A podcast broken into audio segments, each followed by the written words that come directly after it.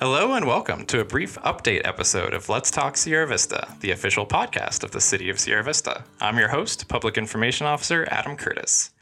We're taking a mid season break in July, but you can look forward to the next full episode of Let's Talk Sierra Vista in August. In the meantime, now is the perfect time to catch up on some of our recent episodes.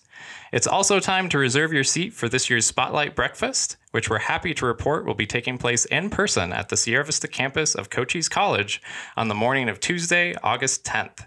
You don't want to miss this annual State of the City event, where city leaders will share important updates from the past year and highlight what is planned to make our community an even better place to live, work, and enjoy. VIP invitations went out in the mail this week, and everyone can now register online. You can find the registration link on our homepage at www.sierravistaaz.gov.